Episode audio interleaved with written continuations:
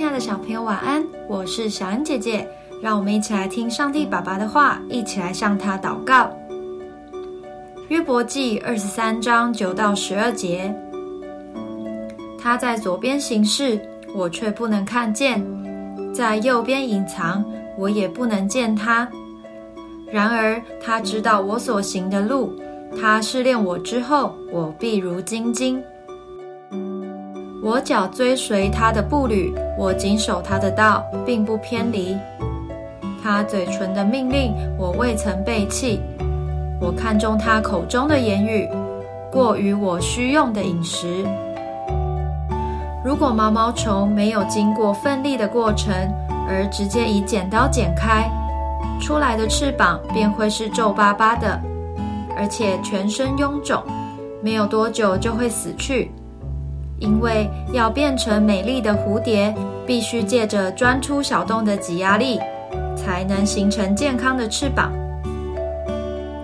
有时候神会让我们经历考验，因为他知道我们就像毛毛虫一样，必须经过一些磨练，才能激发我们的潜能，成为一个健全的人。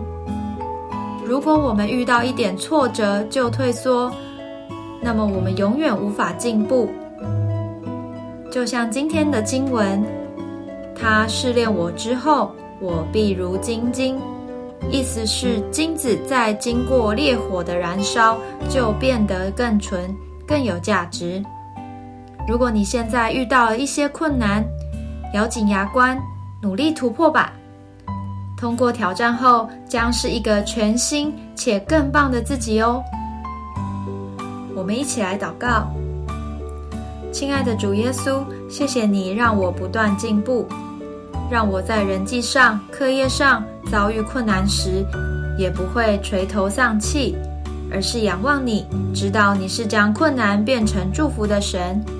奉主耶稣基督的名祷告，阿门。